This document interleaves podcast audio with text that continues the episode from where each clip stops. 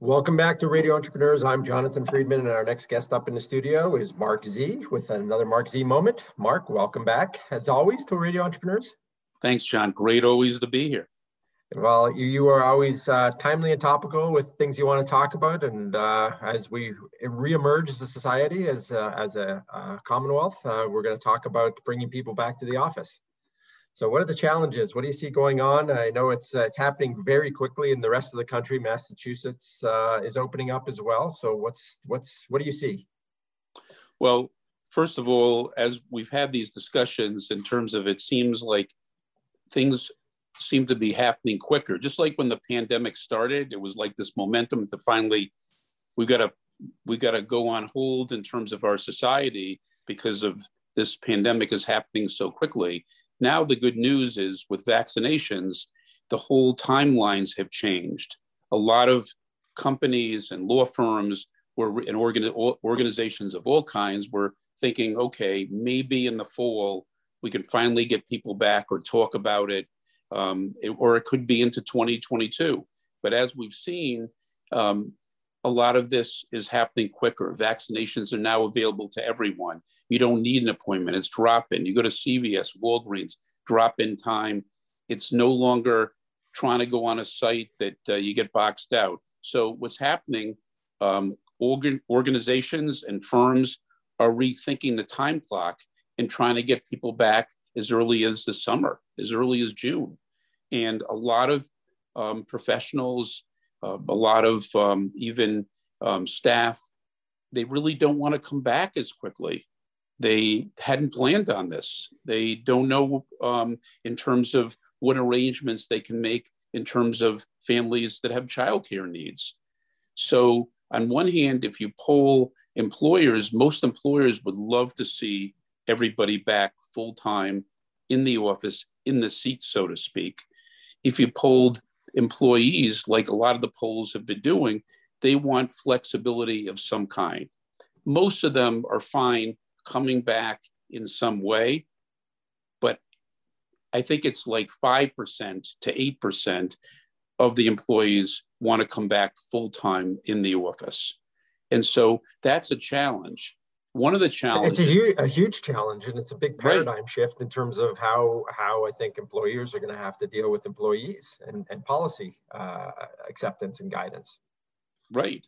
And um, one of the challenges um, is getting employees um, that want to come back vaccinated. And who's going to be the staff police? We've talked in previous episodes you can have a health exception or a religious exception to being vaccinated because employers technically can have a policy that people have to be vaccinated, but a lot of employers don't want to enforce it. They want to use the carrot versus a stick approach.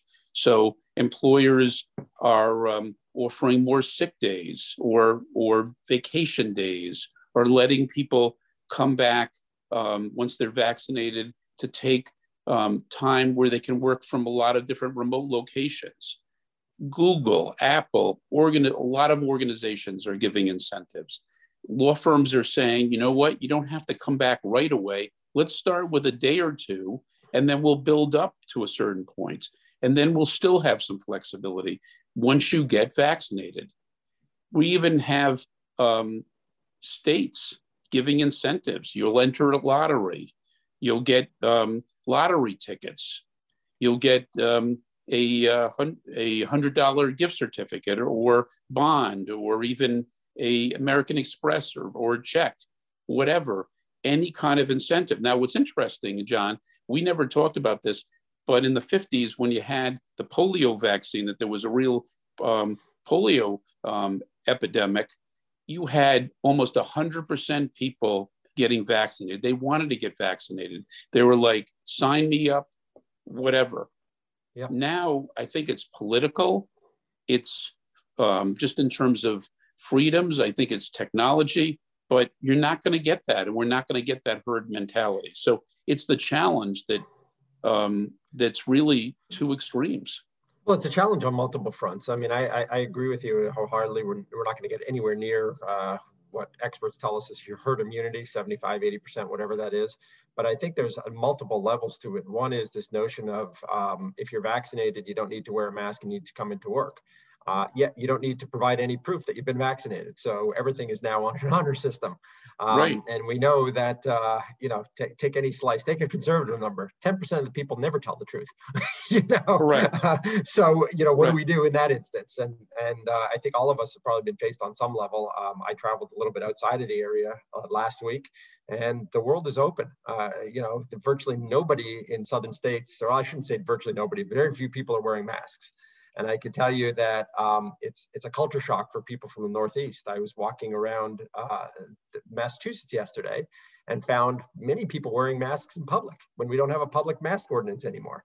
So right. we're going to have this huge dichotomy of people who believe in masks and will wear them uh, perhaps for a long time. And it's got real implications because now you got people stepping into an office environment wearing a mask and you're looking at them saying, is that person not vaccinated? you know, why are they wearing a mask? And it's that hesitancy to remove the mask. So, right. I, you know, I think, I, I, guess some of the conclusions and uh, like your opinion in terms of where employers go is you've got to listen to employees. You got to hear them out. You got to hear what their feelings are and what their, their concerns and fears are. I think what we've established is there was the hesitancy to wear masks. Now we've got people that are wearing masks that are going to be hesitant to remove their masks. And, right.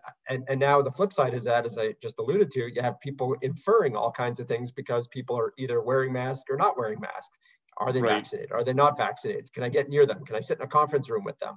So right. um, I, I, think organizations are going to be uh, up against that fine line of disclosing personal, i.e., health information, and um, running an organization where people are open and honest and feel comfortable. And I think that's right. going to present a lot of uncertainty and a lot of gray over the foreseeable future. right. No, I, I agree with you. And I think in the end of the day, as you say, employers have to listen to their employees. It can't be, um, you're going to have to do this, you're going to have to do that. It's got to be a collaborative effort because you're looking long term. For example, um, we're we're finding for 95% of our clients they're they're taking a long-term vision so they're they're going with the hybrid mode they really want to have people in their seats but they're like we understand and you know what? It's it's shown through the working remote process that people can work from home. But at the same time we really need the collaborative um, process side. So if you can come up with that balance understanding like you can't dictate because it's not going to be good for long-term collaboration, um, then that will work.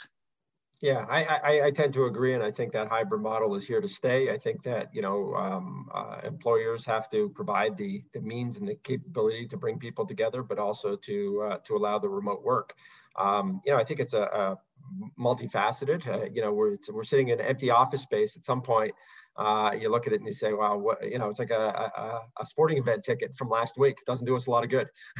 Right. you know, so sitting with empty office space, suddenly you look at and say, if people aren't coming back, what are we going to do? So I think we've got, we've got to get ourselves through multiple hurdles. Um, but the, the bottom line here is, is communication, listening, and, uh, and, and I think a key word coming out of this pandemic is flexibility. We've all learned to pivot. Um, we've got to pivot. You know, we're going to face a lot. A lot of organizations, a lot of leaders are going to be facing things they've never felt, faced before. Um, and uh, I think it gets really sticky when it gets into um, health. Uh, right. because of all the protections and HIPAA and disclosures and whether or not you can ask people these questions and whether people want to disclose it. Uh, I found in general that most people are happy to disclose that they've been vaccinated, um, but right. I suspect that we're also going to come up against people that are um, not willing to be vaccinated and not willing to disclose whether or not they are. So that takes Correct. us to, a, to, a, to a, back to the gray area. So correct. Correct. All good.